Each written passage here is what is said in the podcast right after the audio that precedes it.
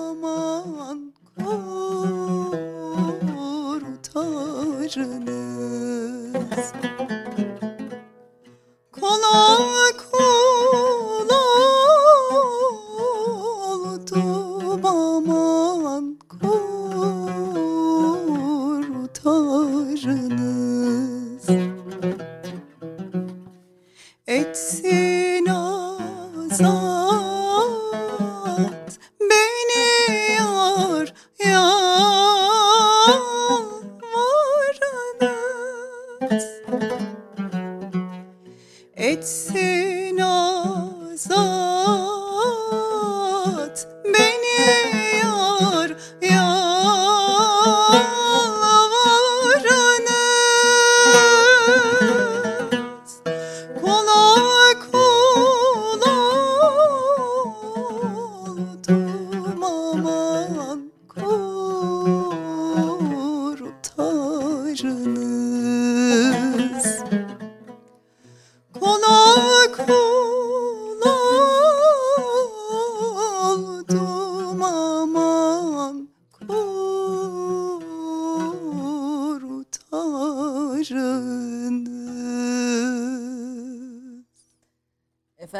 Türk kahvesinde böyle bir e, sakin eserle başladık. E, Yaprağın konserleri vardı İbrahim Kararoğlu ve Deniz Candan Uzun bize bugün eşlik et, edecekler. Hoş geldiniz diyorum efendim her şeyden önce.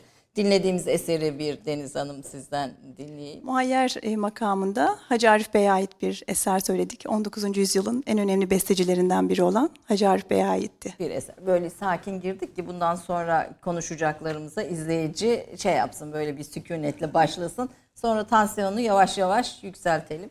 Efendim bugün gerçekten son derece canlı, dinamik, hepimizin e, ilgisini çeken bir konuyla masadayız. E, Türkiye'nin en önemli tarihçilerinden, istihbarat ve gayri nizami harp tarihçilerinden birisi.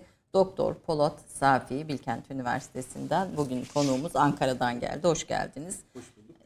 Ankara'nın altını özellikle çiziyorum. Evet. Çünkü Ankara başka bir şey. Ankara Kesinlikle. deyince Türkiye'de herhalde bu konuları çalışmak için ayrı bir özel e, saha oluşuyor. Müzikle ilginiz var mıdır? Müzikle pek ilgim yok ama harika bir icraydı. Ağzınıza sağlık. Peki istihbarat tarihinde müzisyenlerin şeyi nasıl?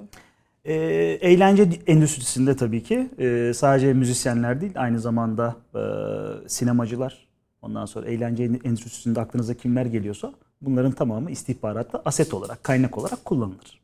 Yani, Hala da kullanılmaya devam ediyordur muhtemelen. Yani sektörün böyle bir istihbaratla direkt bağlantısı var diyorsunuz. Evet özellikle Arap müziğinde işte meşhur Esma Hanım mesela Hı. 1944'te biliyorsunuz vefat ediyor Esma Han. En büyük şanssızlığı Esma Han'ın Ee, Ümmü Gülsüm'le aynı dönemde Mısır'da ortaya çıkmasıydı. Kendisi Suriyeliydi. Ee, Ferit El Atraj'ın da şeyi e, kız kardeşi.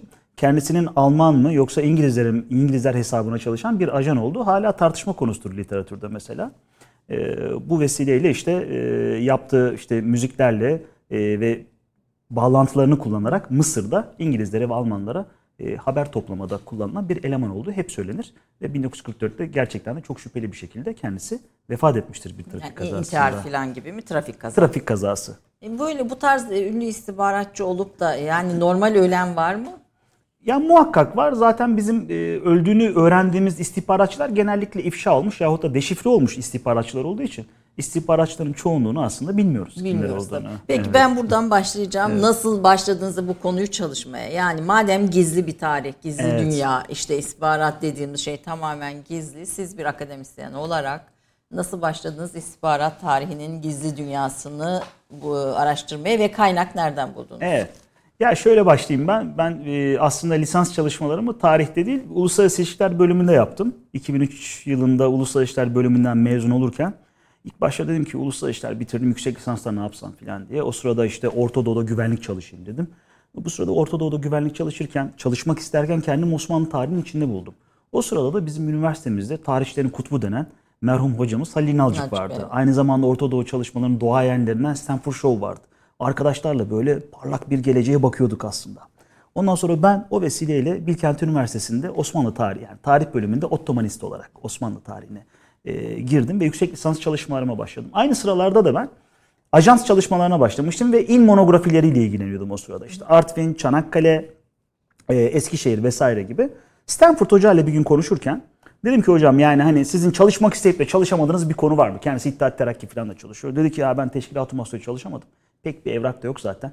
Ondan sonra ama çok çalışmak isterdim diye. Tam da bu il monografilere çalışırken Çanakkale'nin 90. yılı ile ilgili Kültür Bakanlığı'ndan bize bir proje geldi ajansa. Sonra işte The Legend and the Monument diye sonunda da biz bir kitap çıkarttık 2005 yılında. Yani Çanakkale Zaferi'nin 90. e, yıl dönümü vesilesiyle. O sırada biz e, ajans olarak ATES arşivlerine gittik. ATES arşivleri işte Askeri Tarih ve Stratejik Etüt Başkanlığı'nın ve Denetleme Başkanlığı'nın arşivi, askeri arşivlerimiz. Orada da şube müdürünün de biraz teşvikiyle ben orada teşkilat-ı mahsus evrak olduğunu öğrendim. Zaten zihnimin arka planında da sürekli Stanford Show'un söyledikleri yankılanıyordu. Kendim de ufak ufak literatüre bakıyordum. Pek bir şey de yoktu. Umutlu da değildim. E öyle olunca ben Allah dedim yani. Hani ne güzel dedim burada evrak var.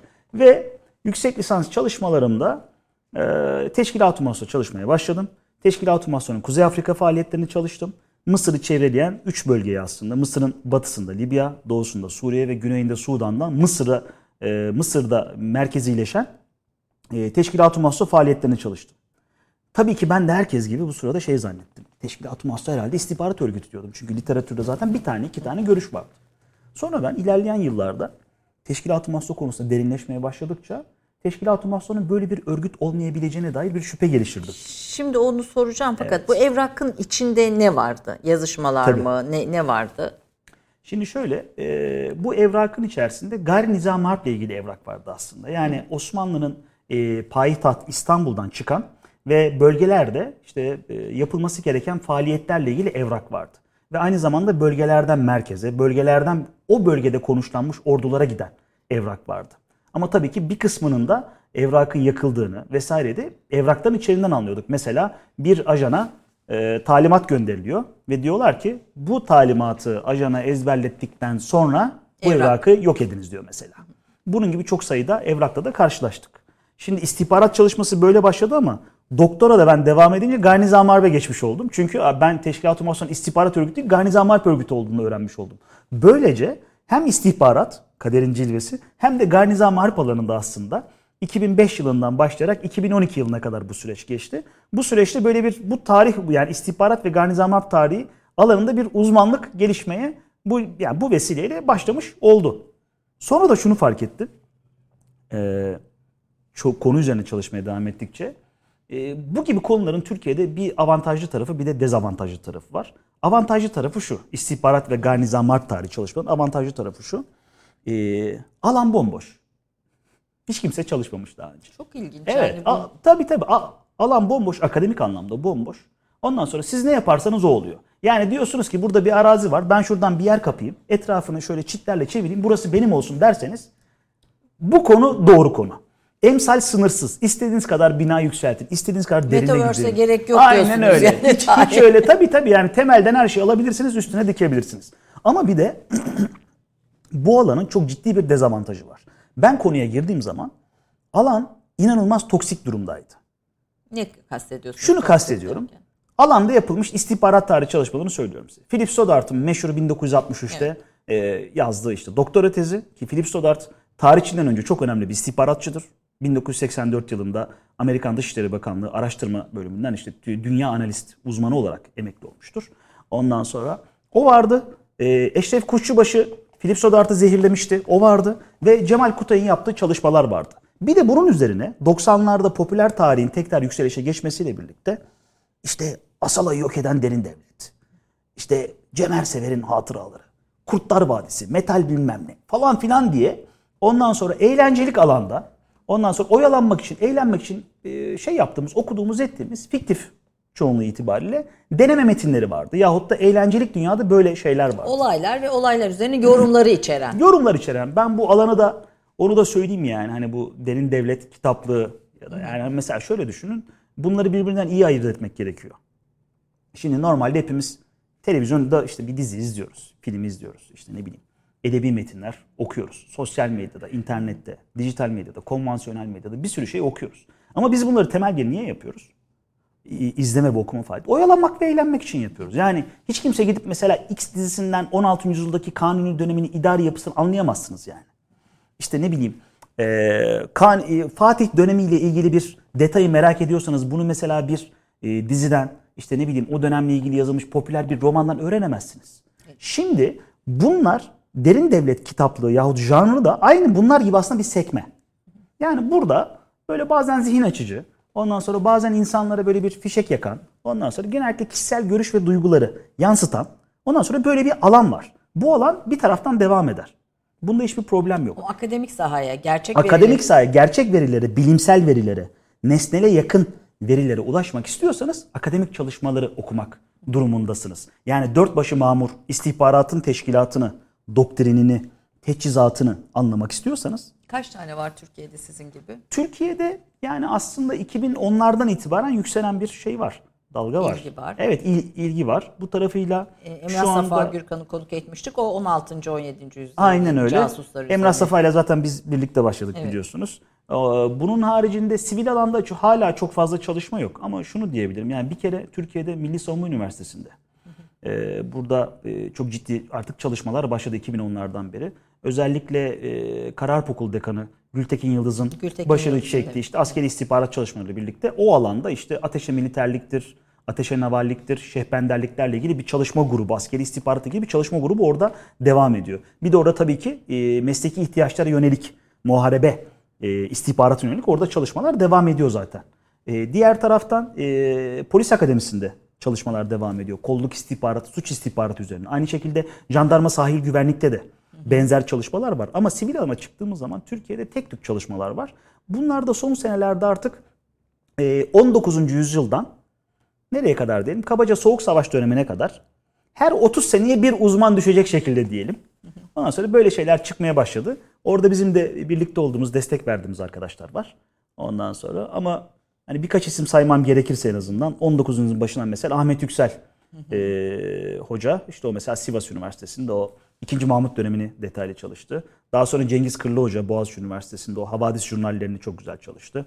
E, ondan sonra 2. Abdülhamit dönemini Emre Gör doktora tezini yaptı. Bir de benim hem e, dostum hem de öğrencim diyeyim. Arda Akıncı şu anda European University Institute'da kendisi İtalya'da Firenze'de e, doktora tezini tamamlamak üzere 2. Abdülhamid'in e, istihbarat sistemi üzerine. Daha sonra askeri istihbaratla ilgili başka çalışmalar var. İkinci şubeyle ilgili mesela Mustafa Yel'in çalışması. E, ondan sonra yine e, benim destek verdim Boğaziçi'nden geçen sene biten yine ikinci şubeyle ilgili Somer Alp Şimşeker'in kıymetli çalışması İkinci var şube önemli bir şey herhalde. Ki aşırı bu- önemli diyebiliriz. Türk istihbaratının kırılma noktalarından bir tanesidir diyebiliriz. Bu alanda bir de bizim seriden çıkan işte artık e, inşallah Egemen Bezci'nin kitabı e, gelecek yakın zamanda. Soğuk Savaş'ta Türk istihbaratı ile ilgili.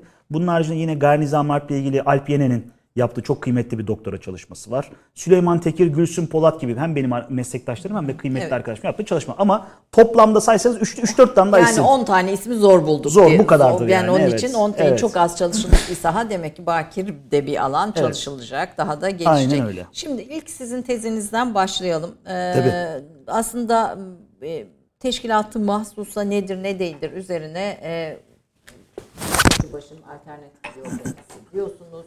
Bir defa niye alternatif bir biyografi onu izah edin. Tabii. Kuşlubaşı Eşref bir e, mit olmuştur bizde yani böyle bir kahraman ve sanki böyle bir şey e, milli mücadelenin en önemli isimlerinden birisi olarak bilinir ve zihinlerde bir imajı var, Evet. bir algısı var.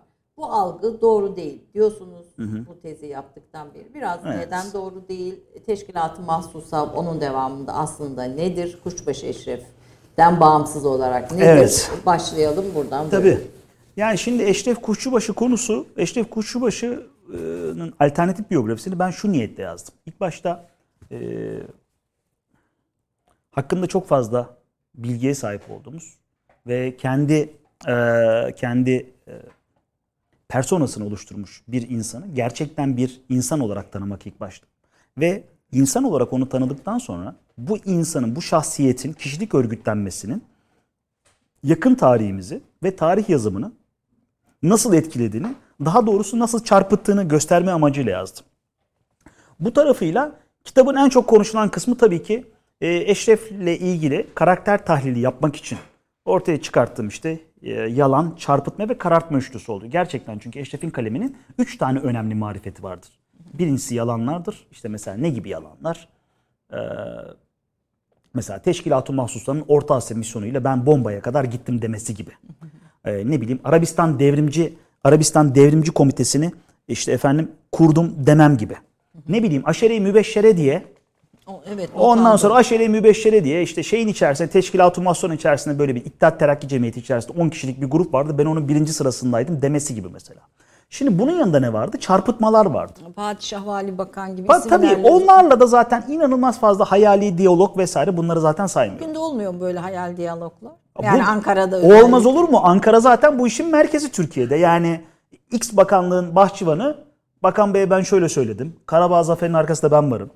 İşte, Birleşik Arap Emirlikleri ile ilgili. Birleşik Arap Emirlikleri ile ilgili diplomasiyi ben sağladım vesaire gibi. Zaten bunlar Ankara'da vakayı adi her gün karşılaşıyorsunuz. Yani işte bu- Dışişleri Bakanı da ben şöyle söyledim o yüzden şu karar alındı filan gibi. Dışişleri Bakanı Biz- Mevlüt'e söyledim gibi yani de hani şimdi neyse, böyle. Sayın Evet. Bakanımıza şey yapmayalım tabii de. Hayır. Yani böyle an- böyle evet, duyarız Evet yani hani biz bi- biz bu tip şeylerle zaten Ankara'da çok sık karşılaşıyoruz. Bunu bürokrasiye yakın insanlar, bürokrasinin merkezinde olan insanlar böyle insanları bilir. Yani şimdi bu tarafıyla bir de e, yalan atma vardır bir de çarpıtma da var. Şimdi çarpıtma tam yalan da olmuyor aslında. Mesela Eşref'in işte babasının e, kuşçubaşı olduğunu söyleyip babasının ikinci kuşçu olması gibi. İşte ne bileyim teşkilat-ı mahsusa da önemli görevler alıp önemli görevler almasına rağmen onu ben kurdum ve ilk başkanı ben demesi gibi. Halbuki değil. Halbuki kurmadı. Ya da ne bileyim Garbi Trakya Hükümeti Muvakkatesi tırnak içerisinde ilk Türk Cumhuriyeti olarak geçen. E, Garbi Trakya Hükümeti Muvakkatesi'nde en önemli ikinci kişi olmasına rağmen en önemli kişiyim demesi gibi, icra reisiyim demesi gibi. Şimdi bir de bütün bunların yanında bir de şey var. Yok saymalar var. Şimdi Eşref neleri yok sayıyor mesela? Özellikle milli mücadele yıllarını yok sayıyor. Bize diyor ki ben milli mücadele şöyle kahramanlık yaptım vesaire sonra çiftliğime çekildim diyor mesela. Halbuki biliyoruz ki çiftliğine çekilmedi. 1921 yılı Ocak ayında Eşref Kuşçubaşı, tırnak içerisinde Kuşçubaşı, e, Yunan tarafına, Yunan saflarına Yani geçti. tırnak içinde kuşçubaşı diyorsunuz çünkü o lakapta Kuşçu. aslında o, o şey. e, Kuşçu Eşref ya da Eşref Bey. Evet. Hani çok ciddi eleştiriler aldım. Eşref Bey diyeceksiniz falan diye. Orasını geçiyorum tabii de. Ee, ama Eşref yani. Eşref Kuşçu. İsterlerse öyle diyebilirim bundan sonra. Ee, Kuşçu Eşref'in e, işte milli mücadelede mesela Yunan tarafına geçişi. e, işte milli mücadeleye karşı savaşması. e, daha sonra rejimi yıkmaya dönelik, e, yönelik Cumhuriyet kurulduktan Evet sonra. Cumhuriyet kurulduktan sonra rejimi yıkmaya yönelik e, Çerkez Ethem yani Ethem Bey daha sonra Çerkez deniyor. Onlarla birlikte yürüttüğü bazı faaliyetler Atatürk'e karşı e, yürüt işte giriştiği suikast girişimi gibi bazı şeyleri de hiç hayat hikayesinde kendisi anlatmıyor. Bunları hayat hikayesiyle ilgili bilgi verdiği insanlar da anlatmıyor. Yani Ziya Şakir anlatmıyor, Cemal Kutay anlatmıyor, Philip Sodart anlatmıyor. Dolayısıyla bunların da üstünü örtüyor. Şimdi ben normalde zaten bu yalan, çarpım ve karartmaların şöyle böyle bunlar zaten ayan beyan ortadaydı. Ben bunu 2020 yılında da söylemedim. Ben 2006 yılında zaten bunu yüksek lisans tezimde yazdım.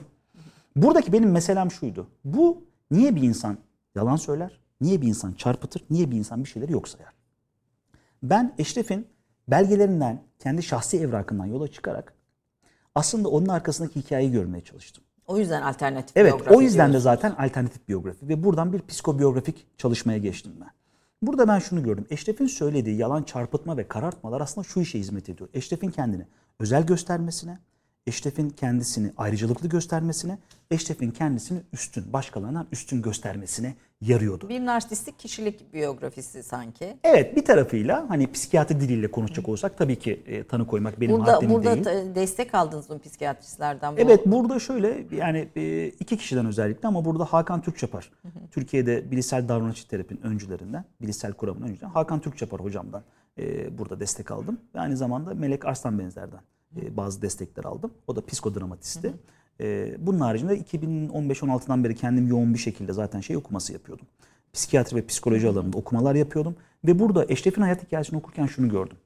E, Kohut gibi, Kernberg gibi, Pinkus gibi, Stone gibi kuramcıların tamamı narsizmin iki tür olduğundan bahsediyor. Bir tarafta normal, adaptif bir narsizm, diğer tarafta bir de patolojik. Patolojiyi de kendi içinde ikiye bölüyorlar. İşte bir tarafta kırılgan bir narsisistik eğilim, diğer tarafta da grandiyozite ile karışık grandiyöz bir narsizm. Hatta DSM-5 dediğimiz işte bu tanı kitabının mesela DSM-5'te kırılgan narsisizme yer verilmediği için bunun eleştirildiğini de görüyoruz. Ama Eşref'in durumuna baktığımız zaman grandiyöz bir narsisistik kişilik örgütlenmesi olduğunu söyleyebiliriz. Ve ben bunu ortaya koyduktan sonra biyografi orada yazmaya başladım. Yani Eşref bir insan nasıl olur da bir tarihi kişilik, bizi etkileyen, tarihe mal olmuş, önemli de sayılabilecek bazı önemli bir kişilik nasıl olur da narsistik kişilik örgütlenmesi geliştirmiş olabilir diye. Ve ben burada e, işte ne bileyim nesne ilişkileri kuramcılarından e, bilişsel kuramcılara, oradan şema terapistlerine kadar bütün metinleri okuyarak e, Eşref'in bu e, durumunun yani narsistik kişilik örgütlenmesini ailesi, aile hayatı içerisinde gelişmeye başladığını tespit ettim. Eşref çok büyük bir ailenin evladıydı. Bu tarafıyla da aslında zor da bir hayat olmuş. Yani 15 kişilik büyük bir ailede büyüyor. üvey anneyle üvey anne Bir de var. Tevhide Hanım var. Kendi annesi var. Ee, ondan sonra Tevhide Hanım kendi annesi özür dilerim. Rahmetli Tevhide Hanım efendi ve bir de anneliği var. Mekki yani dördüncü erkek, beşinci erkek kardeşinin annesi. Mekke'de doğmasından mütevellit. Mesela evde o kadar fazla insan var ki ve Eşref büyük kardeşler arasında olduğu için her yeni çocuk doğuşunda Eşref'in payına düşen sevgi, ilgi, alaka azalmaya başlıyor. Siz buradan yola çıkarak Evet. bir karakter analizi yakı- yapıyorsunuz ama tabii sonuçta Harbiye'den e, yarım bırakıyor mezun olduğunu söylüyor. Evet. En yüksek rütbesi ihtiyat yüzbaşılığı olmasına Evet. rağmen albay yapıyor kendilerini filan. Evet. Ama biz 1950'ye kadar e, Kuşubaşı Eşref karakteriyle ilgili bir şey yok. Yani bir yazı, metin filan yok. Evet, yok. 1950'de e, siz bir resim de yayınlıyorsunuz kitapta. E, Celal Bayar, e, Cemal Kutay'la bir şey bir görüşme de yayınlıyorsunuz. 1950'den sonra e, Kuşçubaşı Eşref bir şey e, yani bilinmeye, tanınmaya vesaire başlıyor. Başlıyor, evet. Yani bir kahraman oluşturuluyor sanki. Evet yani bir bir işte e, bir kült. Bunun şöyle sebepleri var. Türkiye'de popüler tarih e, dalgası Cumhuriyet'in ilk dönemlerinde iki, iki, iki dönemde gelişiyor. Birincisi 1920'lerin sonu 30'ların başı. Bu biraz tabii ki taklidi sükun kanunuyla da ilgili. Gazetelerde pek haber falan çıkmayınca bir taraftan da tarih tefrikaları da yapılmaya başlanıyor. Bu ve- do boşluğu doldurmak için Sadece, bo- gazeteleri. sadece boşluğu doldurmak için. Aynı zamanda yakın tarih tekrar kurgulanıyor e, bu tarafıyla. Milli Yani mücadele 1930 bir kı- kırılma bu tarz kırılma evet. O, için. o tarafıyla tefrikalar yayınlanıyor. Bizim seriden çıkan Arif Cemil'in mesela Teşkilat-ı Mahsur Tefrikası 1933-34'te Vakit Gazetesi'nde mesela yayınlandı. Bu tefrikalar gerçek bilgilere mi dayanıyor? Çoğu gerçek bir yani bizim mesela Arif Cemil'inki en güvenilir tefrikalardan bir tanesi. Çok buradaki tefrikaların 30'da 30'larda benim okuduğum tefrikaların temel özelliği yalandan ziyade belli bir döneme dokunmamaları. Mesela milli mücadeleye kadar getirip bazı e, konuları açıkta bırakmaları yahut o konulara pek girmek istemeyişleri. O da siyasal iklimle alakalı ve gayet de tabii ve anlaşılır bir şey bu arada bu.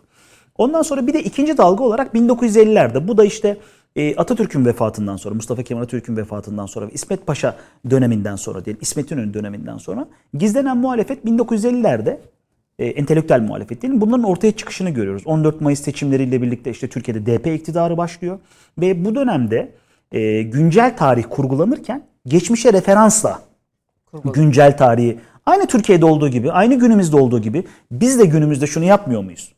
herhangi bir argüman inşa ederken Atatürk'e referans veriyoruz. Herhangi bir argüman inşa ederken 2. Abdülhamid'e, herhangi bir argüman inşa ederken Enver Paşa'ya şey yapmıyor muyuz, re- referans vermiyor muyuz? Bu tarafıyla Türkiye'de iktidar, siyasal iktidar, tarih ve tarih yapıcılar arasında çok girift bir ilişki vardır ve Cumhuriyet'in başından beri bu böyle ola gelmiştir. Bu yüzden bizim tarihi karakterlerimiz bir türlü ölmez. Can çekişir sürekli. Tekrar dirilebilir evet evet. bir başka tekrar seferde. tekrar yazılır. Her dönem her dönem tekrar inşa edilen tarihi karakterler söz konusu. Ee, bu yüzden de Eşref de 1950'lerde e, yarayışlı bir tarihi karakter olarak işte yakın dönemi anlatan, yakın dönemin bilinmeyenlerini anlatan, işte bu dönemde bir de yine gazetelerde bir ihtiyaç var, popüler tarih ihtiyacı diyelim. İşte e, bir, bir- karanlıkta kalmış, gizlenmiş kahraman gibi. Halbuki Eşref ne zaman? Ağustos e, 1950'de Türkiye'ye giriş yapıyor. Daha öncesinde Yunanistan ve Mısır'da hayatını yaşıyor. Yalnız kaderine terk edilmiş ve parası olmayan, neredeyse parası bitmiş birisi. Ama 1950'de Türkiye geldikten sonra ne yapıyor? Zamanında kaybettiği işte o duygusal yoksunluk ve e, maddi statü ve itibarı yazarak yoğun bir biçimde yazma faaliyetiyle kazanmaya çalışıyor. Ben o yüzden her zaman şunu söylüyorum. E, Eşref'in kalemi kılıcından daha keskindir. Evet. Bu tarafıyla kendini yeniden inşa edebilmiş. Çok e, şey bizim tarihimizde istihbarat ve Ganizam Harp tarihimizde çok e, temelinden etkilemiş bir karakterdir. Ama teşkilatın istihbarat ve Ganizam Harp tarihimizi etkilemiş olması onun ana bir karakter olduğunu göstermiyor. Peki. Eşref tali bir karakterdir. Talip yan bir karakterdir, Evet. temel değil. Ama biz şimdi bir reklam arası verelim. Ondan Tabii. sonra bizim istihbarat tarihimize geçelim. O Peki. günden bugüne, bugünkü MİT'e kadar, Milli İstihbarat Teşkilatı'na kadar e, herhalde 2. Abdülhamit'ten m, sanki kırılma olarak başlatmak Evet, daha evet. doğru olacak. Oradan bugüne böyle bir e, hızlıca alalım. Biraz da çünkü bu siber istihbarata, e, CIA vesaire gelmek istiyorum. Siz biraz önce dediniz ki bu kitaplar, derin devlet kitaplığı falan. Evet. Yani bunlar çok dikkate alınacak şeyler değil. Yani eğlenceli falan. Bir de şimdi CIA'nin, FBI'nin falan yaptığı filmler var ve çok da izleniyor falan. Evet. E, Bir biraz bu filmleri de konuşalım istiyorum. Tabii ki. Yani bu bunların yapılış amacı Tabii nedir ki. ama kısa bir reklam arasından sonra buradayız efendim.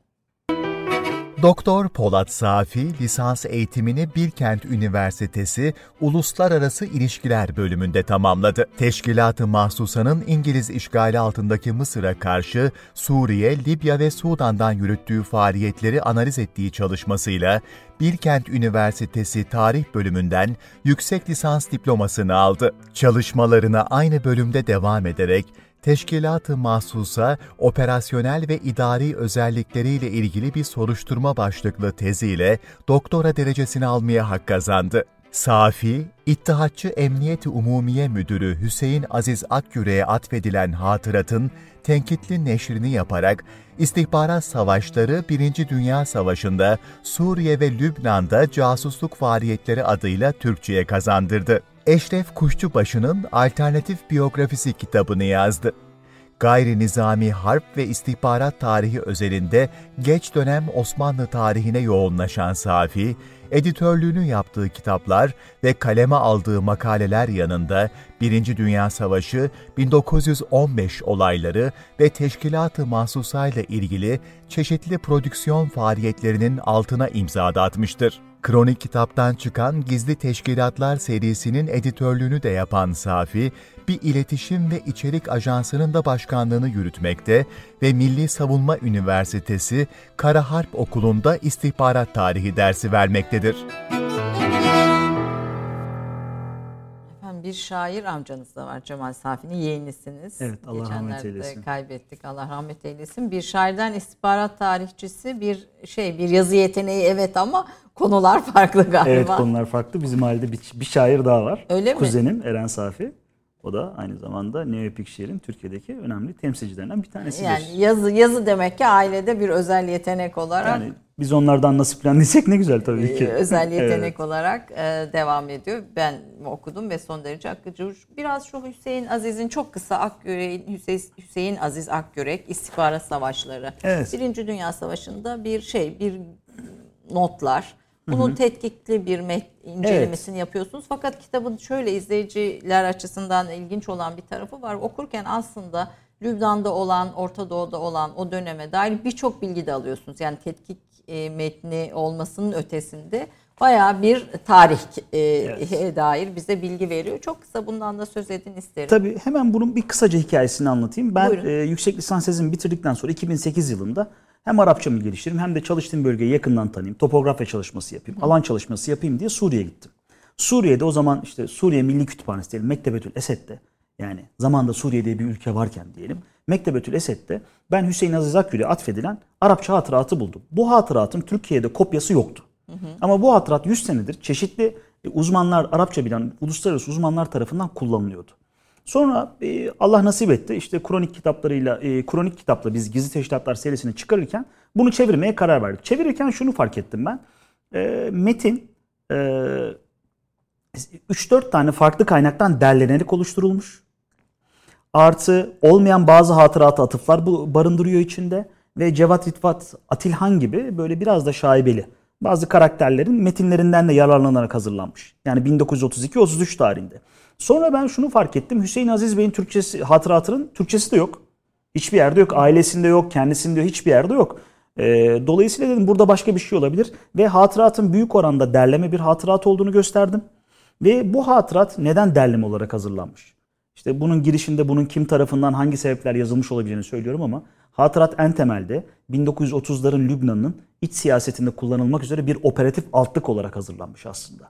1926'dan itibaren şeyin başında e, Fransız manda idaresindeki Lübnan'ın başında ilk cumhurbaşkanı bulunan Charles Dabbas bulunuyor. Charles Dabbas'ın görev süresi 1926'dan 29'a kadar. 29'a gelince çok kullanışlı olduğu için Fransızlar açısından Charles Dabbas 32'ye kadar görev süresi uzatılıyor.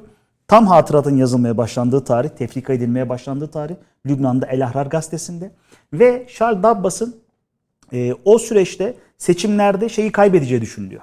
Seçimi kaybedeceği ve yerine Mü- Müslüman bir Cumhurbaşkanı Muhammed El Cisrin, Allah rahmet eylesin, e, onun geleceği düşünülüyor. Ve bu sırada anayasa askıya alınıyor ve Charles Dabbas'ın iki sene daha Cumhurbaşkanlığı uzatılıyor.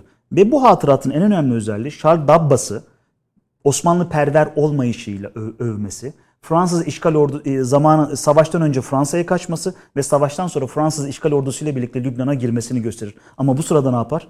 O tarihte Emir Şekip Arslan olarak bildiğimiz e, anti-emperyalizmin, e, dünyada İslamcılığın ve bağımsızlık hareketlerinin, Müslüman Arap bağımsızlık hareketlerinin aynı zamanda zamanda bir Osmanlı tebaasıydı. Bunu e, yerer ve Emir Şekip Arslan kendisi bir Lübnanlıdır ve e, bu tarafıyla kitap e, Lübnan'ın e, bağımsızlık hareketlerinin önüne geçmek üzere Emir Şekip Arslan'ı yermek, diğer taraftan da Fransızlara hizmet eden bir karakteri yüceltmek için yazılmış bir bir tarafıyla sahte, bazı yönleri çok orijinal bilgiler barındıran ciddi bir e, hatırat. Ama bu tarafıyla da istihbarat savaşları dememizin en temel sebebi aslında bu. Bu da bir e, aslında bir gizli servis işi günümüzde de sık yapılan, ondan sonra kamuoyunu etkilemek üzere yapılan işlerden bir tanesi. Yani aslında gizli servis diye bir takım amaçlarla Evet. bazı kitapları, bazı bilgileri vererek Evet. bazı kitapları bastırtıyor, Kesinlikle. yazıyor veya filmleri çektiriyor. Aynen öyle. Ee, şimdi tabii burada kadın casuslar falan var. Oradan ilginç hikayeler de var işin Evet. içinde. Ee, hem- Onların büyük kısmı da doğru bu arada. Yani hani kitabın kendi içinde de çok ilginç bir Kesinlikle. malzeme zenginliği var. Kesinlikle. Yani bu kritikle birlikte aslında bize büyük bir malzeme zenginliğini de e, vermiş oluyor. Ama bu operasyonel olarak kullanılması bu kitapların, istihbarat Evet. kitaplarının e, bugün de filmlerle devam ediyor. Ne düşünüyorsunuz? Yani CIA, FBI daha önce de söyledim bir sürü film Evet. izliyoruz, dizi Ya izliyoruz. casusluk janrı e, sinemada çok eski. Yani 1920'lere dayanıyor. Hatta ilk örneğini spiyon ederler 1920-28'de. Sonra Hitchcock'un Tehlikeli Adam filmi falan var. Şimdi bu 2. Dünya Savaşı'ndan sonra tabii görüntü teknolojisinin artmasıyla birlikte film yapımı vesaire de hızlanıyor biliyorsunuz malumunuz. E, bu dönemden itibaren de işte mesela CIA örneği üzerinden gidersek çünkü bununla ilgili ciddi kaynak da var piyasada. E, CIA mesela kendi imajını e, şey yapamıyor, kontrol edemiyor. Genellikle 60'lardan 90'lara kadar olan sinema dünyasındaki ve dizi dünyasındaki CIA imajı şöyle. CIA case officer'ları ya da meslek memurları işte bunlar suikastçıdır. Bunlar ahlaksızdır. Bunlar işte efendim yani Her türlü kötülüğü yapar. Her türlü kötülüğü yapabilirler. İşte bir angaje ettikleri kaynakları yeri gelir hemen satarlar, öldürebilirler vesaire gibi bir durum var. Yani olumsuz temsil istihbarat dünyasında sinema ve dizi sektöründe 90'lara kadar özellikle Amerikan örneğinde çok baskın. Ha, olumlu temsiller yok mu? Muhakkak var. İşte şey gibi e, görevimiz tehlike. İşte efendim e, Ian Fleming'in işte James şeyi Bond. James Bond gibi ki zaten hani e, Ian Fleming'in kendisi bir MI6'in istihbaratçısı. Hani bizimle çok alakası yok ama işte daha önce de internette bir 6-7 Eylül olaylarında mesela Türkiye'de kendisi. 6-7 Eylül olaylarında Türkiye'de, bulunan bir Türkiye'de, İngiliz evet, istihbaratçısı bir- James bir- Bond'un üreticisi evet, üreticisi diyelim. yani. Hani bu bize ne anlatır? Tek başına bir şey anlatmaz. Bu magazinel bir bilgi benim açımdan ama hani böyle bir olumlu temsil anlamında da James Bond mesela James Bond MI5'e, MI6'e çok ciddi hizmet etmiştir bu tarafıyla. Ama şimdi bunun tarihsel sürecine bakmak lazım. Şimdi 90'lardan Soğuk Savaş'ın sonundan itibaren şimdi e, içinde operasyon e, gösterdiğiniz, op- operatif faaliyet gösterdiğiniz çerçeve değişiyor dünyada ne oluyor? İşte SSCB yıkılıyor, Varşova Paktı gidiyor ve o zaman ne Soğuk oluyor? savaş dengesi evet, değişiyor. soğuk savaş dengesi değişiyor ve CIA'ye olan ihtiyaç mesela Amerika'da azalmaya başlıyor. Ve bu süreçte bütçeleri kısılıyor, personelleri kısılıyor vesaire ve Aldrich Ames gibi e, vakalar var 94'te yakalanan. Aldrich Ames e, double ajan dediğimiz ya da ikili çifte ajan dediğimiz e, Amerikan istihbaratı içerisinde Ruslara bilgi satan bir adam. Ve bunun e, kriz skandalın 94'te çıkmasıyla birlikte CIA bir meşruiyet problemi yaşamaya başlıyor. Hem imaj problemi hem de meşruiyet problemi yaşamaya başlıyor. Ve bu tarihten sonra işte mesela CIA'nin kendine uygun bir e, eğlence endüstrisiyle irtibat görevlileri atamaya başladığını görüyoruz. Şimdi tabii ki her zaman filmler bu kadar büyük prodüksiyonlar şeyle imaj düzeltmek için yapılmaz. Ama imaj düzeltmesi bir meseledir. Genellikle bu öne sürülür. Halbuki Amerikan, İngiliz ve Avrupa'daki örneklere baktığımız zaman e, istihbarat filmlerinin şöyle bir şeyi vardır. Birincisi personel alımına yarar mesela. Dünyada istihbarat servislerinin e, kronik problemlerinden bir tanesi kalifiye eleman bulma meselesidir. Bunun için de insan havuzunu büyütmek için filmlerle, dizilerle bu insanları mesela şey yapmaya çalışırlar. Kahramanlaştırırlar. Tabii kahramanlaştırıp insanları çekmeye çalışırlar. İşte mesela bir macera severleri Evet. için ilginç bir saha Aynen değil öyle. mi İşte yani? Enemy of the State. İşte bu Will Smith'in oynadığı. Ben Affleck'in oynadığı e, En Büyük Korku falan gibi. Alias dizisi. İşte ne bileyim Çaylak vesaire gibi e, filmler böyle şeylere hep hizmet ediyordu. Şimdi diğer taraftan ne yapar? Personel alırsınız ama mesela düşmanı yanlış yönlendirebilirsiniz. Çünkü düşmanlarınız bu hibrit bir düşman olabilir, devlet dışı bir aktör olabilir vesaire. Düşmanları yanlış yönlendirirsiniz. Onlara sizde mesela hiç olmayan bir teknoloji gösterirsiniz. Havalarında bilmem ne cihazı varmış da o sana baktığı anda senin terörist olduğunu anlıyormuş dersiniz mesela.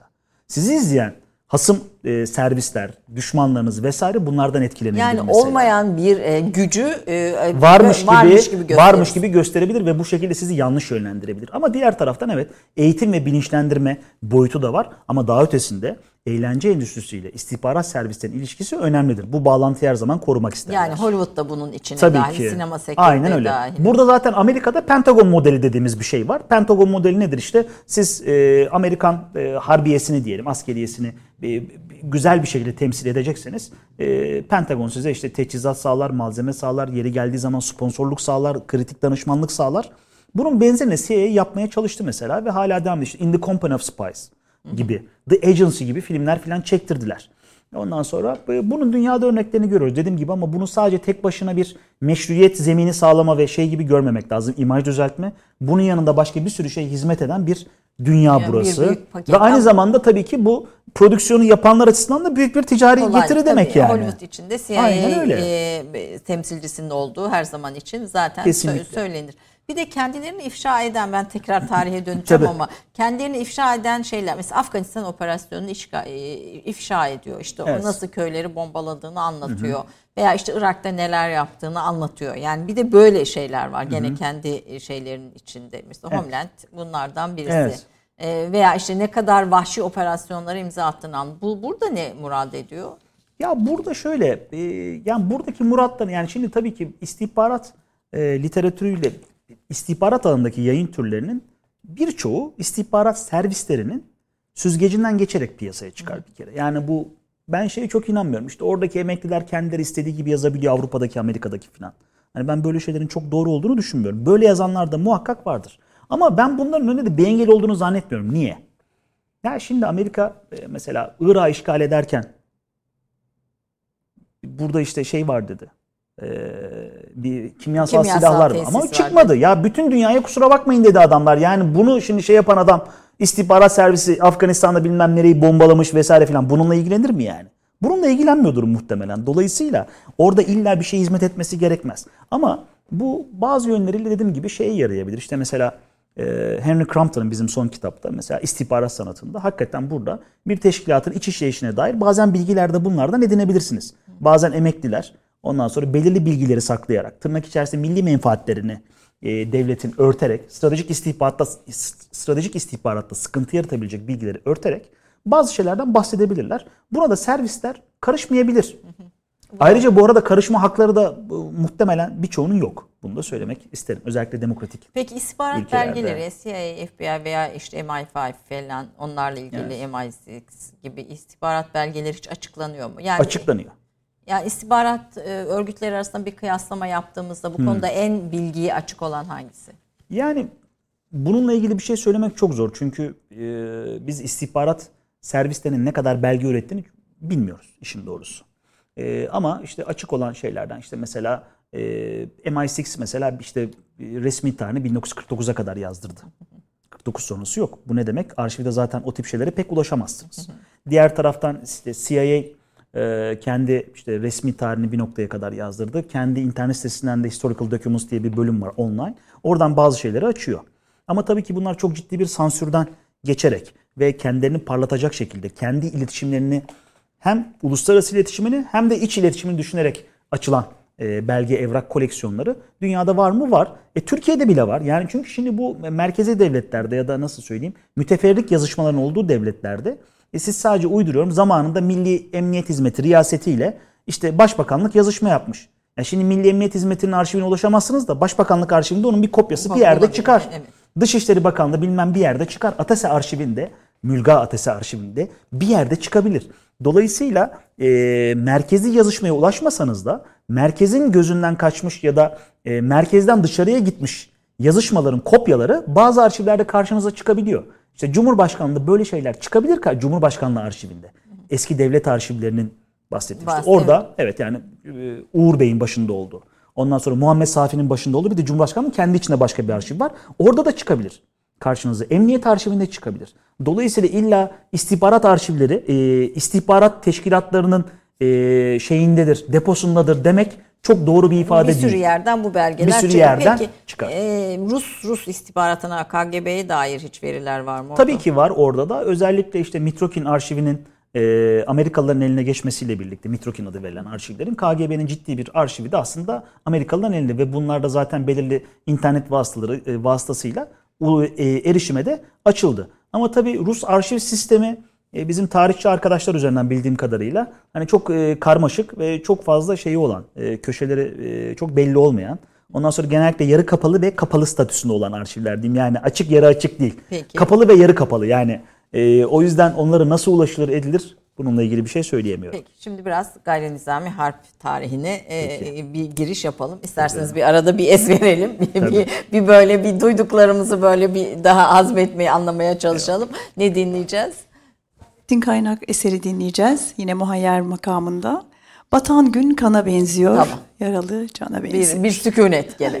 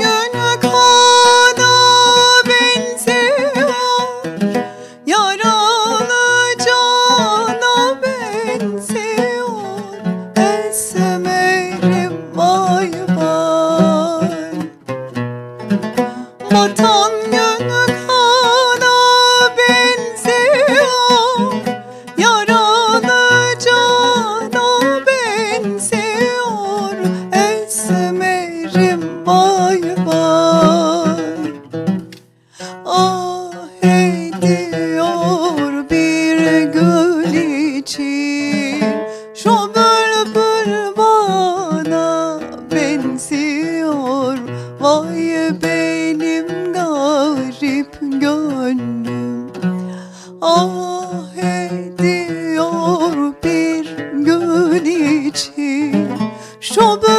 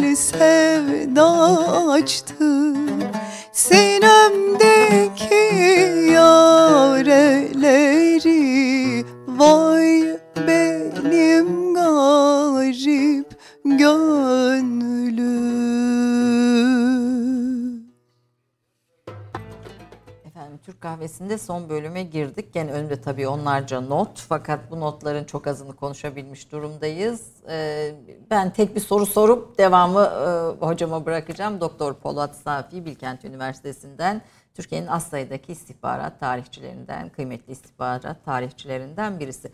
Şimdi teşkilatın mahsusa nedir, ne değildir? Sizin de teşkilatın mahsusa yüksek lisans teziniz. Aynı Ee, zamanda özellikle- doktora tezi. Doktora teziniz özellikle 1914-16 arası Mısır'daki operasyonları, Kanal Harekatı, Süveyş Kanal Harekatı dönemindeki operasyonları çalışma alanınız ve bir- birçok bilimsel atıf yapılan da çok önemli bir şey, e, bir tez bu. Bir makale de aynı makalesi de yine aynı şekilde oldukça önemli. Şimdi oradan başlayalım ama onun öncesinde bize e, çok kısa olarak 2. Abdülhamit'in e, istihbarat teşkilatı kurulma noktasında önemli bir e, dönemeç Evet. olduğunu söylemiştiniz.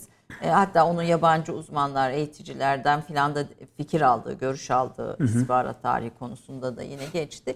İkinci Abdülhamit'in yaptığı neydi? Teşkilatın mahsusa nedir? Gayri nizami harp meselesini bu çerçevede bugüne getirelim. Buyurun. Peki ikinci Abdülhamit'le başlayayım hemen kısa kısa aslında notlar halinde söyleyeyim size. Şimdi e, e, bizim istihbaratımızın e, modernleşmesi dünyadaki diğer devletler gibi 19. yüzyıl.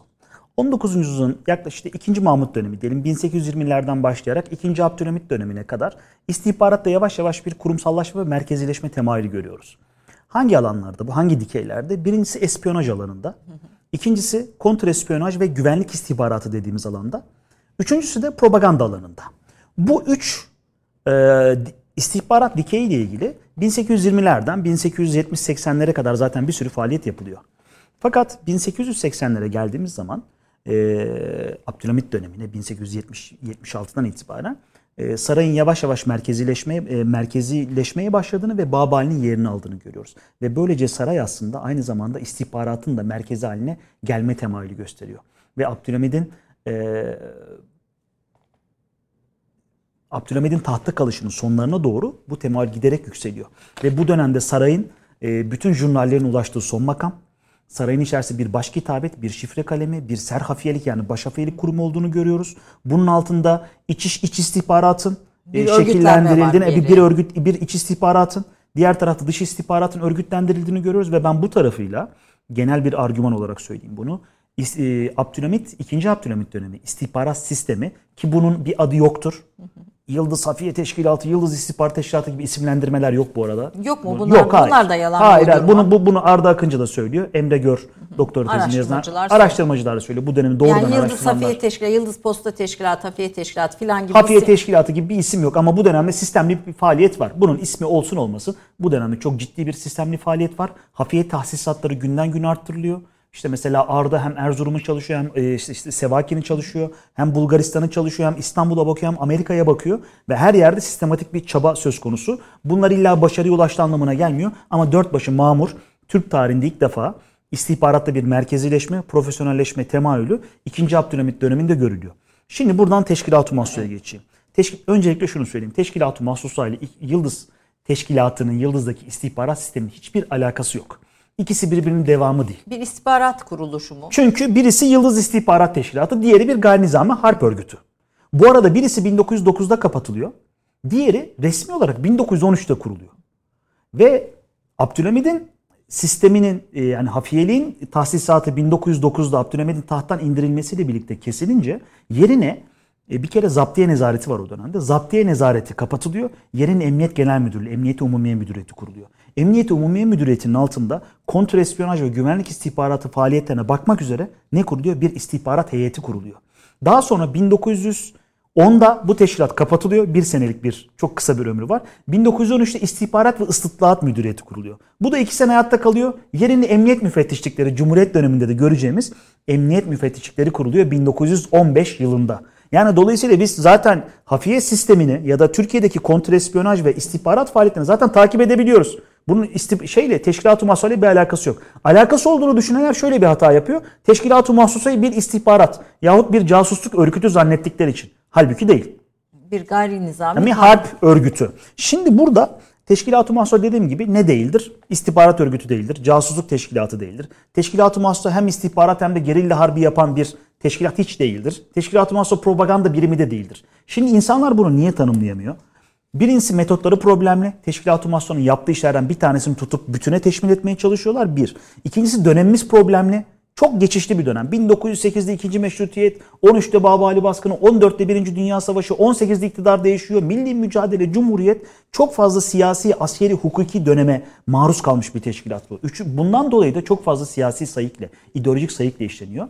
Ve e, aynı zamanda örgütün kendisi de Osmanlı tarihine daha önce rastlanmıyor bu kadar fonksiyonel bir örgüte. Şimdi teşkilat-ı mahsus stratejik seviyede ne yapıyor? Operatif seviyede ve taktik seviyede. Teşkilat-ı mahsus stratejik seviyede Osmanlı Devleti'nin Birinci Dünya Savaşı'ndaki stratejisine eklemleniyor. Bu stratejinin en önemli ayaklarından bir tanesi Osmanlı Devleti olabildiğince fazla itilaf devleti kuvvetini e, kolonilerine meşgul etmek ve bunları Avrupa'daki savaş sahasından uzak tutmak istiyor. İngilizler en başta. İngilizler, Fransızlar ve Ruslar. Bir ölçüye kadar 1915'in Mayıs'ından sonra İtalyanlar Savaşı dahil olduktan sonra İtalyanlar, ufak bir ölçüye kadar da Sırplar ve Yunanlar. Balkanlarda diyelim. Şimdi Teşkilat-ı Mahso'da bu, bu e, stratejiye eklemleniyor. Stratejik amacımız bu. Peki Teşkilat-ı Mahso bunun için operatif olarak ne yapıyor? Bir, ayaklanmalar çıkartmaya çalışıyor. Nerede? İtilaf devletlerinin kolonilerinde yahut itilaf devletlerinin etki ve ilgi alanlarında. Hindistan'da mesela. Hindistan'da mesela, Kuzey Afrika'da mesela, Orta Asya'da mesela, Balkanlarda mesela gibi. Aynı zamanda var olan ayaklanma, ayaklanmaları alevlendirmeye çalışıyor. Tüm bunları da yapamıyorsa yahut bunlarla birlikte nizami ordulara bazı cephelerde işte mesela Sina Filistin gibi nizami ordulara gönüllü birlik olarak destek veriyor. Şimdi peki bu amacı gerçek operatif amacını gerçekleştirmek için ne yapıyor? Taktik seviyede bir istihbarat topluyor, iki casusluk yapıyor, üç gerilla harbi, çete harbi dediğimiz işi yapıyor, dört propaganda yapıyor. Ama dikkat edin buradaki taktik unsurların sınırını operatif amaç belirliyor. Yani teşkilat-ı mahsusa her türlü propagandayı yapmıyor. Teşkilat-ı mahsusa insanlar ayaklandırmak için propaganda yapıyor. Mesela Abdülaziz Şabiş'in işte e, çıkarttığı El Alemul İslami gazetesinin mesela fonluyor. Bu gazetede kimler yazıyor? Mehmet Akif yazıyor, Salih Şerif Tunus'i yazıyor. Mesela Mehmet Akif Ersoy, Abdülaziz Şaviş'in kitaplarının çoğunu Türkçe'ye çeviren isimdir aynı zamanda ki Mehmet Akif de bizzat Teşkilat-ı Mahsusa'ya çalışmıştır. Kadir Kon dostumuzun da bununla ilgili bir çalışması var isteyenler bakabilirler. Şimdi bu taktik unsurlardan dolayı taktik unsurlar Teşkilat-ı Mahsusa'yı çok e, biricik, unik hale getiriyor. Bundan dolayı insanlar Teşkilat-ı Mahsusa'yı tanımlayamıyorlar. Peki tanımlayamadığımız zaman ne oluyor? Tanımlayamadığımız zaman şu oluyor. Birincisi Gani Nizami Harbi'nin öncesini anlamıyoruz Osmanlı'da. Kendisini anlamıyoruz. Örgütü ve bu işi yapan insanların ne yaptığını anlamıyoruz. Ve sonrasını anlamıyoruz. Sadece bununla mı sınırlı? Hayır. Teşkilat-ı Mahsusa istihbarat örgütü, Teşkilat-ı Mahsusa casusluk teşkilatı, Teşkilat-ı propaganda birimi derseniz gerçekte istihbarat hangi istihbarat teşkilatının ne iş yaptığını, gerçekte casusluğu kimin yaptığını, gerçekte propaganda ile Osmanlı'da kimin ilgilendiğini bilemezsiniz. Böyle inanılmaz çarpıtıcı bir etkisi var. Dolayısıyla Teşkilat-ı Mahsusa konusunun aslında Türkiye'de zemini bozuk. Yani bu zemin öyle bir zemin ki deprem etüt e, deprem için etüt yapılmamış mesela. Üstüne bina dikiyorsunuz bina yıkılıyor. Mesela binaya bakıyorsunuz çok güzel duruyor dışarıdan. Popüler yayınlarda öyle. Bir çiziyorlar zannedersiniz teşkilat-ı mahsur bir şey. dünyayı harika bir şey. Halbuki birinci katta çatısı var. Kapı gibi bir şey duruyor. Yaklaşıyorsunuz halbuki cam. Evet. Filan gibi. Şimdi dolayısıyla ha, teşkilat-ı mahsurun başarısı başarısızlığı meselesinden. Bunları kuran kurucu akıl Evet. ve başkanları, kurucuları kimler? Söyleyin. Kurucuları şimdi burada tabii ki Enver Paşa bunu kuruyor. Bunu hemen teslim edelim. Bunun ilk başkanı e, Eşref Kuşçubaşı değil tabii ki. İlk başkanı Süleyman Askeri. Demek isterdiniz Eşref Demek, Kuşçubaşı. yani kendisi demek istemiş ama olmamış. Ee, ikinci olarak e, Cevat Bey, merkez kumandanı. Üçüncüsü Halil Bey, yani Enver Paşa'nın amcası ve Kut kahramanı Halil Kut. Aslında o da merkez kumandanı iken görev yapıyor. Ve dördüncüsü e, benim Tunus'ta gidip mezarını buldum. Ali Bey Başampa. Tunus'ta Ali Başampa. Gitmiş bulmuşsunuz evet. Evet evet mezarı. mezarını buldum. Tunuslar bile yerini unutmuş yani. Öyle yosun tutmuş bir mezarlık. İsteyen arkadaşlar internetten fotoğraflarını falan da görebilirler. Ee, ve İdari yapılanması da çok ilginç. İşte masalara bölünmüş, coğrafi masalara bölünmüş bir idari yapılanması var Teşkilat-ı Mahsusa'nın. Ve Teşkilat-ı Mahsusa öyle düşündüğümüz gibi çok uzun seneler hayatta kalmıyor. 30 Kasım 1913'te resmen kuruluyor. De facto kuruluşu, fiili kuruluşu 1912'nin sonları. Balkan Harbi'nin ilk evresi diyelim. Kasım, Aralık gibi. Ve ne zaman kapatılıyor? Nisan, Mayıs 1915. Yani fiilen bir buçuk iki sene hayatta Teşkilat-ı Mahsusa. Ama bunun yerine ne kuruluyor? Umuri Şarkiye Dairesi. Doğu İşleri Şubesi. Buna benzer yapılar. Onların içinde Rus Müslümanları falan da var. Siz İnanılmaz bir coğrafi genişlik, operasyonel Rus coğrafyası. Müslümanları, Rus Müslüman, Şöyle. İran, Afgan, Hint şubesi, Evet. Arabistan, Aynen öyle. Şarkiye, Afrika. Batı'da, Batı'da İspanya'dan başlıyor. Doğu'da Çin'e kadar. Ki bu coğrafya işte Malezya, Java ve civar adalardaki Müslümanları da dahil ediyorlar buna. Kuzeyde Rusya'dan başlıyorsunuz. Güneyde Sudan'a, Yemen'e kadar inen bir operasyonel coğrafyadan bahsediyoruz. Şimdi peki Teşkilat-ı Mahsus bunları yaptı da başarılı oldu mu, başarısız oldu mu? Bu çok sorulan bir soru. Buradan da hemen e, Cumhuriyet dönemine geçiş yapmak için aslında şey yapayım. Şimdi Teşkilat-ı Mahsus'a başarısız demek çok kolay bir şey. Niye? Çünkü Teşkilat-ı Mahsus'un içinde bulunduğu, Teşkilat-ı Mahsus'un entegre olduğu parça sistem çöktü yani. Osmanlı Devleti çöktü. Nasıl ondan tek başına başarılı olmasını bekleyebilirdik? Değil mi? Ee, ve bu tabii ki bu tek başına yeterli bir sebep değil bu başarısızlıkta. Aynı zamanda kendi yaptığı hatalar da vardı. Teşkilat-ı Mahsus'a hiçbir zaman mali yönden, silah, mühimmat, iaşe, ibate yönünden yeteri kadar desteklenmedi Osmanlı yönetici sınıfı tarafından. Hiçbir zaman yeterli subay verilmedi Teşkilat-ı Mahsus'taki çetelerin disiplinsizliğini ortadan kaldırmak için. Bunun yanında Teşkilat-ı Mahsus'un propaganda anlamında dünyaya götürdüğü e, mesaj doktrinal olarak çok problemliydi. Bir taraftan küffara karşı monoblok halde e, çatışmayı savunuyorsunuz, savaşı savunuyorsunuz ama diğer taraftan Almanlarla, Avusturya, Macaristan'la ve e, İttifakla bir savaşa giriyorsunuz. Aynen öyle ve 1915 Mayıs'ına kadar işte İtalyanlar Savaşı'na girene kadar onları da kayırıyorsunuz. Ve aynı zamanda Arapların durumunu çok iyi anlamamış mesela Teşkilat-ı Mahsus'a. Ne bileyim aşiretlerin pragmatik boyutlarını iyi anlamamış. İşte mesela birilerinin İngilizlere düşmanlığını, bir Müslümanın İngiliz'e düşmanlığını Osmanlı yakınlık olarak okumak mesela bir hataydı. Bunları yapmış. Diğer taraftan biraz önce anlatmaya çalıştım. Kötü yönetilmiş Teşkilat-ı Mahsusa. Kendi içinde klikleri var. Sahada bu klikler kendi arasında çatışıyor. Ordu ile Teşkilat-ı Mahsusa arasında problemler var. Ama gel gelelim bütün bunlara rağmen Teşkilat-ı Mahsusa'nın emrine verilen araçlara baktığımız zaman Teşkilat-ı Mahsusa'yı kısmen başarılı kabul edebiliriz. Evet. Nasıl? Bir, Teşkilat-ı Mahsusa hiçbir zaman istediği ayaklanmaları meydana getiremedi. Ama ne yaptı? Kuzey Afrika'da, işte Mısır'da, e, Fransız Kuzey Afrikası tırnak içerisinde işte o Fas, Cezayir, Tunus e, hattında. Ondan sonra Orta Asya'nın bazı yerlerinde bazı ayaklanmalar meydana getirdi. Bunları görmezden gelemeyiz. Mezopotamya'da, Hindistan'da Batı İngilizlerin var. tabii ki Hindistan e, Hindistan'da Mezopotamya'da İngilizlerin kafasını meşgul etti. Güvenlik güçlerini meşgul etti. istihbaratını meşgul etti. Rusları Orta Asya'da, Rusya'nın başka yerlerini meşgul etti. Sırpları, Yunanları Balkanlarda meşgul etti. Şimdi dolayısıyla İtilaf devletleri Birinci Dünya Savaşı'nı kazanmak için Teşkilat-ı Mahsusa ve benzeri örgütlerin çabaları dolayısıyla zafer kazanmak, zafer elde etmek için ödeyecekleri maliyeti çok yükseğe çekmek zorunda kaldılar. Teşkilat-ı Mahsus tüm bunların yanında hiç kimsenin bilmediği de bir şey aslında. Asker kaçaklarını yani asker kaçaklarını kovalamak da, da şeydi, yüküm, e, yükümlüydü. Bunun yanında e, işte ne bileyim e, Arap ve Kürt aşiretler gibi zorunlu askerlik sisteminin dışında kalan insanları gönüllü olarak kendi işlerine almakla, çete teşkilatlarını, milis teşkilatlarını almakla Osmanlı askerlik sistemine de katkı sağladılar. Ve bütün bunların ötesinde Teşkilat-ı Mahsus Birinci Dünya Savaşı'nın global karakterini kazandıran en önemli örgütlerden bir tanesi Şark Haber Bürosu Almanların Şark Haber Bürosu ile birlikte. Dolayısıyla Teşkilat-ı Mahsusa'yı biz sadece e, bir de şunu söyleyeyim. Teşkilat-ı bu da kısmi başarısı. Bence esas başarısı milli mücadelededir. Onu soracaktım. Evet. Milli e, mücadele, istihbarat, propaganda ve gayri nizami harp tarifimizin en zengin laboratuvarıdır Kesinlikle burada da Teşkilat-ı Mahsusa'nın bir ruh olarak yani ben Teşkilat-ı Mahsusa'nın bir ruh olduğunu düşünüyorum. Teşkilat-ı Mahsusa bir örgüt değil. Örgüt olarak bakarsanız bir buçuk iki sene. Umuru Şarkı İdaresi 3 sene. E sonra ne oldu? Şimdi mesela burada Teşkilat-ı Mahsusa 30 Ekim 1918'den itibaren çatallandığını görüyoruz. Bir kanat yurt dışında bir kanat yurt içinde. Biz bu tarihe kadar hep yurt içinde çalıştık. Nedir yurt dışı? İşte klasik yeraltı teşkilatları, karakol cemiyeti. İşte MİM, Mim örgütü işte e, vesaire. Müdafaa-i Milliye'nin kendi Evet, içindeki istihbarat birimi Asaf Özkan mesela çok güzel çalıştı bu konuyu. Ondan sonra işte ne bileyim Felah grubu gibi gruplar. Bunların hepsine bir teşkilat-ı mahsusa şeyini alırsınız, havasını alırsınız. Ama yurt dışında da var. Teşkilat-ı mahsusa kapatıldığı zaman ilk kurulan örgüt Umuru Şarki pardon Umuru Şarki İdaresi'nden sonra Mondros mütarekesiyle birlikte Umum Alem İslam İhtilal Teşkilatı kuruluyor. Hüsamettin Ertürk'ün liderliğinde.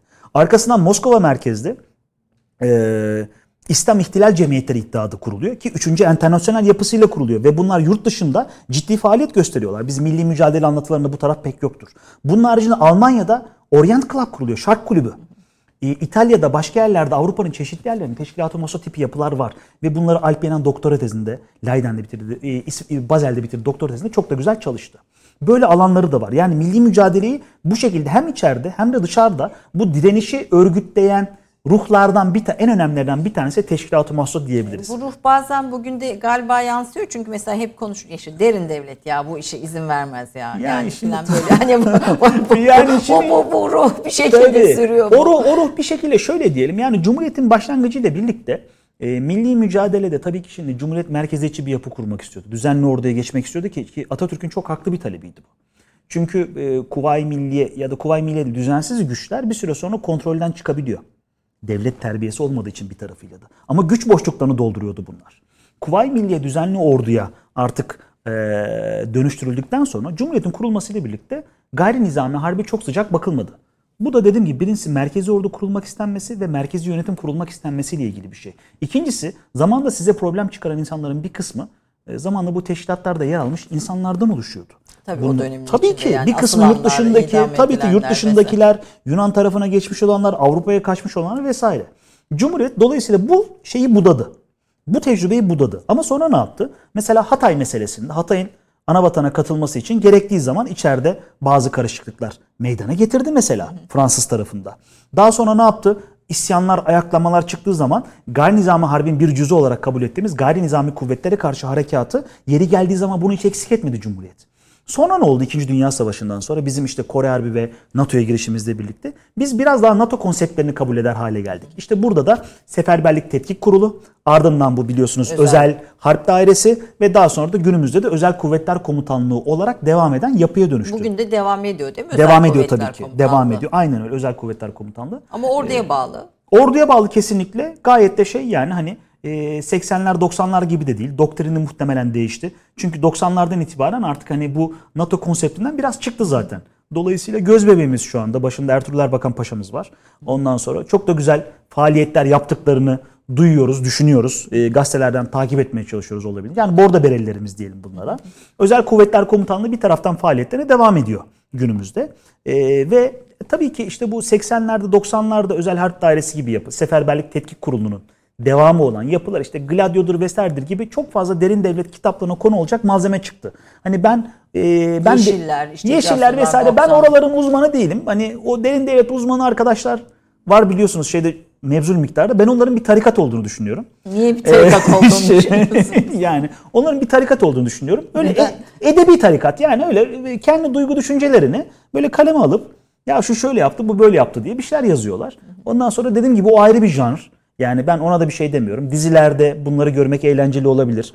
Ondan sonra e, gazetelerde bazı popüler yayınlarda bunları görmek güzel olabilir. Bazı iyi araştırmacılık, iyi araştırmacı gazetecilik işlerini tabii ki kenara bırakarak söylüyorum. Ama günümüzde işte bu işi kim yapıyor? Özel Kuvvetler Komutanlığı'yla Milli İstihbarat Teşkilatı'nın yaptığını günümüzde yani bu teşkilat-ı mahsu tecrübesinin diyelim ya da teşkilat-ı mahsu Yani ruhunun nizami harp dediğimiz şeyin Evet. bunun içinde bu tecrübe evet derken evet onu Özel Kuvvetler Komutanlığı Türkiye'nin en elit birliği olarak e, özel yani gayri nizami harp yürütüyor.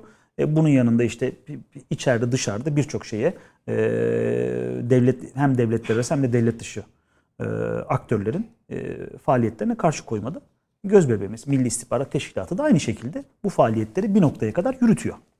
Peki tabii bir, ilk Cumhuriyet'in ilk döneminde istihbarat teşkilatının ismi neden Milli, Milli Emniyet Hizmeti'ydi diye e, bir tweetinizde söylemişsiniz.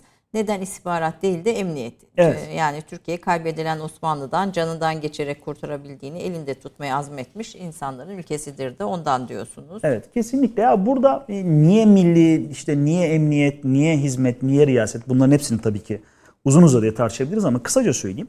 Bunun e, emniyet olmasının en temel sebebi e, Cumhuriyet'in e, Osmanlı'dan kurtarabildiğimiz onun bakiyesi olarak kurulduk netice itibariyle. Ondan kurtarabildiklerimizi elimizde tutma isteğimizle alakalı bir şey bu. Bu da ne demek oluyor? Biz istihbaratta güvenlik boyutuna biraz daha fazla e, önem veriyoruz. Bu 1960'ların 70'lerin tabiriyle negatif istihbarata.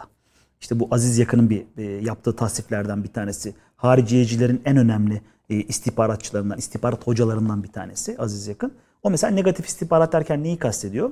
Devletin varlığına, bütünlüğüne, e, bunlara e, karşı e, bu, bu, bunlara karşı yürütülen e, işte aşırı faaliyetler, aşırı sol, aşırı sağ ve Tam burada sözünüzü keseyim. estağfurullah.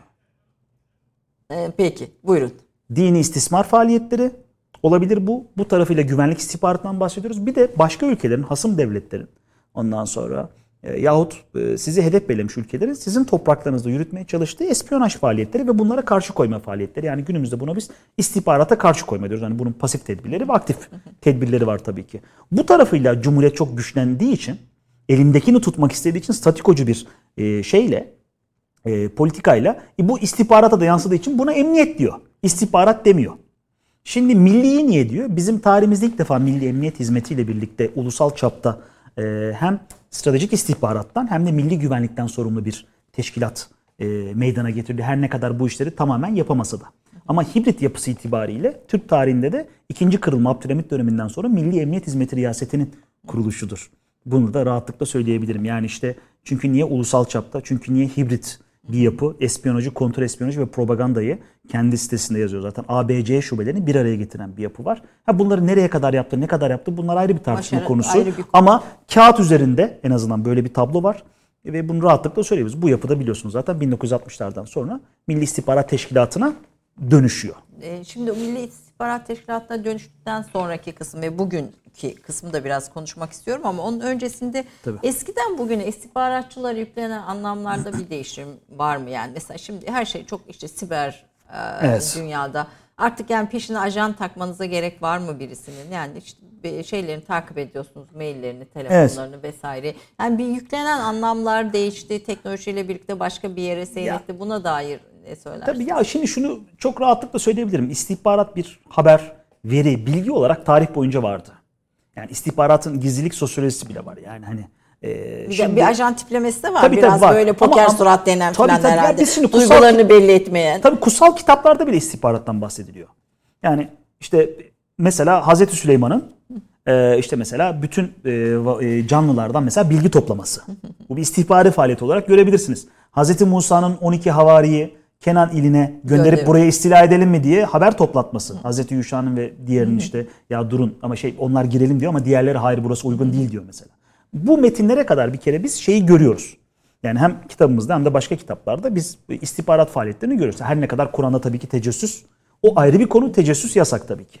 Şimdi bunun haricinde biz antik uygarlıklarda da görüyoruz. Mesela nerede? İşte e, Çin'de işte I Ching Değişimler kitabında Sun mesela. Tzu'nun şeyi- Tabii tabii Sun Tzu ya da Sanzı'da mesela görüyorsunuz savaş hiledir, savaş aldatmadır, istihbaratın farklı boyutları, istihbar işte 5 tip istihbaratçı. Bunun yanında Hint alt kıtasında görüyorsunuz. Kautilya'nın yazdığı meşhur Artra Haşra metninde milattan önce 3. yüzyıl ya espiyonajı stratejik seviyede değerlendiriyor ve bir kurum kurmaktan bahsediyor. Düşünün Roma'ya geliyorsunuz. Roma'da spekülates var mesela. Ordunun önden giden keşif birlikleri istihbarat için.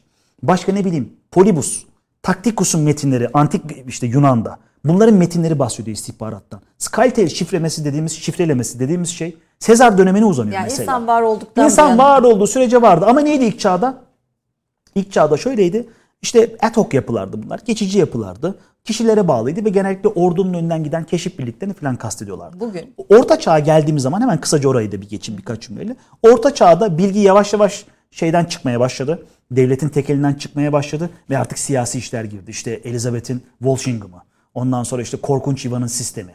İşte Venedik bizim seriden çıkan Venedik gizli servisi gibi yapılar yavaş yavaş ortaya çıkmaya başladı. Ama esas ihtisaslaşma 19. yüzyılda başladı istihbaratta. İhtisaslaşma bu dönemde başladı ve e, İkinci Dünya Savaşı'ndan sonra İkinci Dünya Savaşı'nın çok ciddi bir düzenleyici etkisi oldu.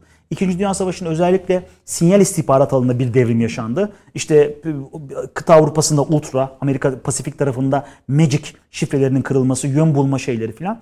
Ve böylece 2. Dünya Savaşı'nın sonuna geldiğimizde işte CIA'nin kurulması, KGB'nin kurulması, Mossad'ın kurulması, MIT'in kuruluşunun 2. Dünya Savaşı ve Soğuk Savaş dönemine rastlaması gibi faaliyetleri görüyoruz. Soğuk Savaş sonrasında ise bu jeopolitik denklemin değişmesinden dolayı Soğuk Savaş'ta tabii ki uydular, casus uçaklar vesaire ama Soğuk Savaş sonrasında jeopolitik denklem çok keskin bir şekilde değişti ve tehditler inanılmaz hibrit hale geldi dünyada. Bu yüzden de istihbarat, garnizam ve türevi başlıklar, konular inanılmaz ön plana çıktı ve istihbarat teşkilatları buna adapte olmaya çalışıyor hala. Bu tarafıyla Türkiye'nin de e, bu dönemde ön plana çıkan aktörler arasında olduğunu söyleyebiliriz. Türkiye istihbaratının durumun 2012-2014'ten sonra bir e, de, değişim geçirdiğini ve büyük bir dönüşüm geçirdiğini hı hı. söylüyorsunuz. Buna bir kısaca değinelim. Çok az süremiz evet. kaldı. Ruzi Nazar'a değinmek istiyordum. Türkiye'de etkin e, CIA ajanları e, kimlerdi ve bunlar ne yaptılar diye. İsterseniz önce Türk istihbaratının geliştirdiği Tabii. değişimi bir e, kısaca konuşalım. Biz bu sohbeti devam edeceğiz evet. gibi görünüyor. Virgül koyarak Tabii ki. gidelim. Ya şöyle düşünüyorum. Ben dediğim gibi birinci kırılma benim için modern istihbarat döneminde ikinci Abdülhamit dönemi. İkinci kırılma Milli Emniyet Hizmeti Riyasetinin kurulması ve bunun arkasından tabii ki MIT'in kurulduğu süreç. Ama üçüncü kırılma bence 2010'lar Türk istihbaratında. Bu niye dikkatimi çekiyor? Biz bir tarihsel momentumun içinde yaşadığımız için bu benim çok dikkatimi e, şey yapan. Yaşıyoruz yani şu anda onun içindeyiz ve bunun da farkına varmak gerekiyor belki. Şundan dolayı söylüyorum. Açık kaynaklara yansıyan bilgilere baktığımız zaman istihbaratın hemen her dikeyinde çok ciddi atılımlar yapıldığını ben düşünüyorum. Mesela dış operasyonlarda işte ne bileyim dışarıdan e, teröristleri getiriyorsunuz, işte rehineler alıp getiriyorsunuz. İstihbarata karşı koyma operasyonları. Gün geçmiyor ki bir tane şey çıkmasın karşımıza. İşte İsraillere şu yapıldı, Amerikalılara bu yapıldı. İşte efendim e, şey Ruslara şöyle operasyon düzenlendi ve bunların artık karar almada sanki etkisi var gibi duruyor. Diğer taraftan hani bun, bütün bunlar teknik bir kapasite inşasını da gerektirir. Bu da çok açık. E şeyi görüyoruz. Gün geçmiyor ki işte ne bileyim e, Kuzey Irak'ta, Suriye'de vesairede hani yüksek değerli hedeflere karşı yürütülen operasyonlar. Bunların toplamı aslında e, Türkiye'nin bir e, Türk tarihinde reaktif istihbarattan proaktif entegre bir istihbarat sistemine geçişini gösteriyor. 2014 itibariyle. Evet 2012-14 ben 2014'te hani altyapı çalışmaların sanki tamamlandığı gibi duruyor. Çünkü biz kanun maddesini 2014'te gördük. İşte yurt dışına operasyon yetkisi var mesela Milli İstihbarat Teşkilatı. Ondan sonra zaten medyaya her gün yansıyor. Şimdi bakın Ayşe Hanım 70'lerde, 80'lerde, 90'larda bu operasyonların bir tanesi yapıldığı zaman 15 sene konuşuluyordu. 10 sene konuşuluyordu. Şu an her hafta Milli İstihbarat Teşkilatı gidiyor bir yerde bir operasyon yapıyor vesaire. Ha, başarılı mı başarısız mı ben bu tarafıyla ilgilenmiyorum ama baktığım zaman çok ciddi bir proaktivizm ve medyaya yansıyan çok ciddi bir şey var. İletişim var ve toplamda çok pozitif bir şey var. Durum var yani ortada. Ha bu, bu nereye evrilir, nasıl olur ben bunu bilmiyorum. Gelecek projeksiyonu buradan nereye gider istihbaratta bunu da bilmiyorum. Ama her tarafıyla görünen dediğim gibi dış operasyonlarda, istihbarata karşı koymada, teknik istihbaratta ve özel faaliyetlerde ya da garnizan mark faaliyetlerinde ciddi bir yükselişte olduğunu Türkiye'nin ve bu tarafıyla ilk defa Türk tarihinde, modern Türk tarihinde tabii ki yani 19. yüzyıldan günümüze kadar gelen dönem diyelim kabaca. Bu dönemde ilk defa istihbaratta proaktivizmin e, ön plana çıktığını ve doktrinal bir değişiklik olduğunu ben rahatlıkla söyleyebilirim. Bunu Dışarıdan da bir, bir not olarak düşelim. İstihbaratçı diye bir tip var mıdır böyle bir? Nasıl mesela sizin okuduğunuz şeyin istihbaratçının bir genel özellikleri var mı? Yani edebiyatta var. Edebiyatta var. Yani e, edebiyatta var işte şapkalı. Ondan sonra işte böyle bir işte kaban giyiyor, kendini saklıyor vesaire filan gibi ama hani istihbaratçı dediğimiz temelde hani e, maskeleme üzerine özellikle sahadaysa, case evet. officer'sa, e, meslek memuruysa kendini maskeleme üzerine kurduğu için her role girebilir.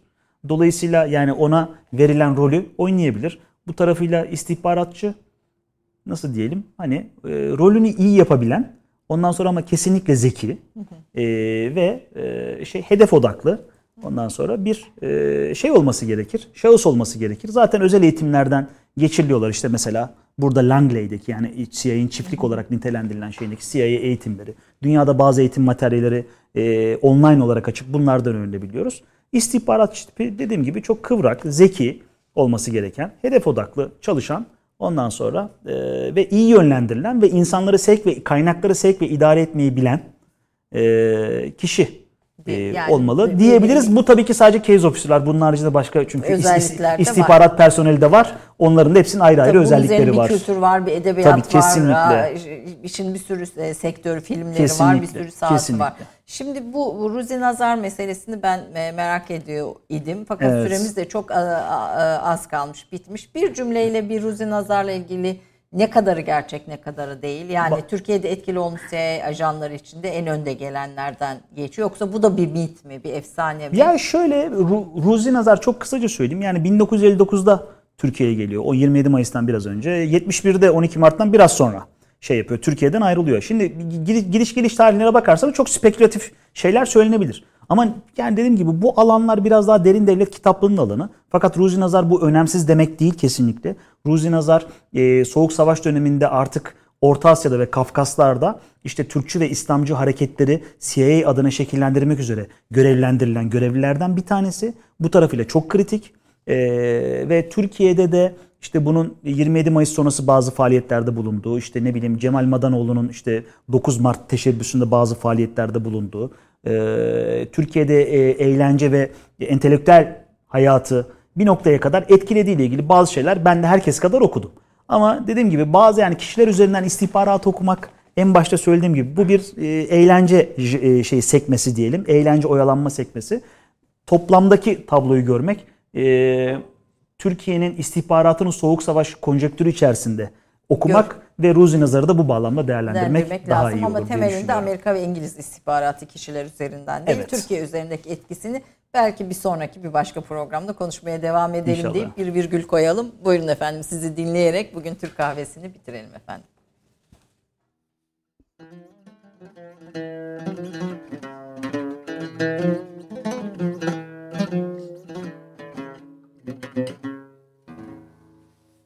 Sen sanki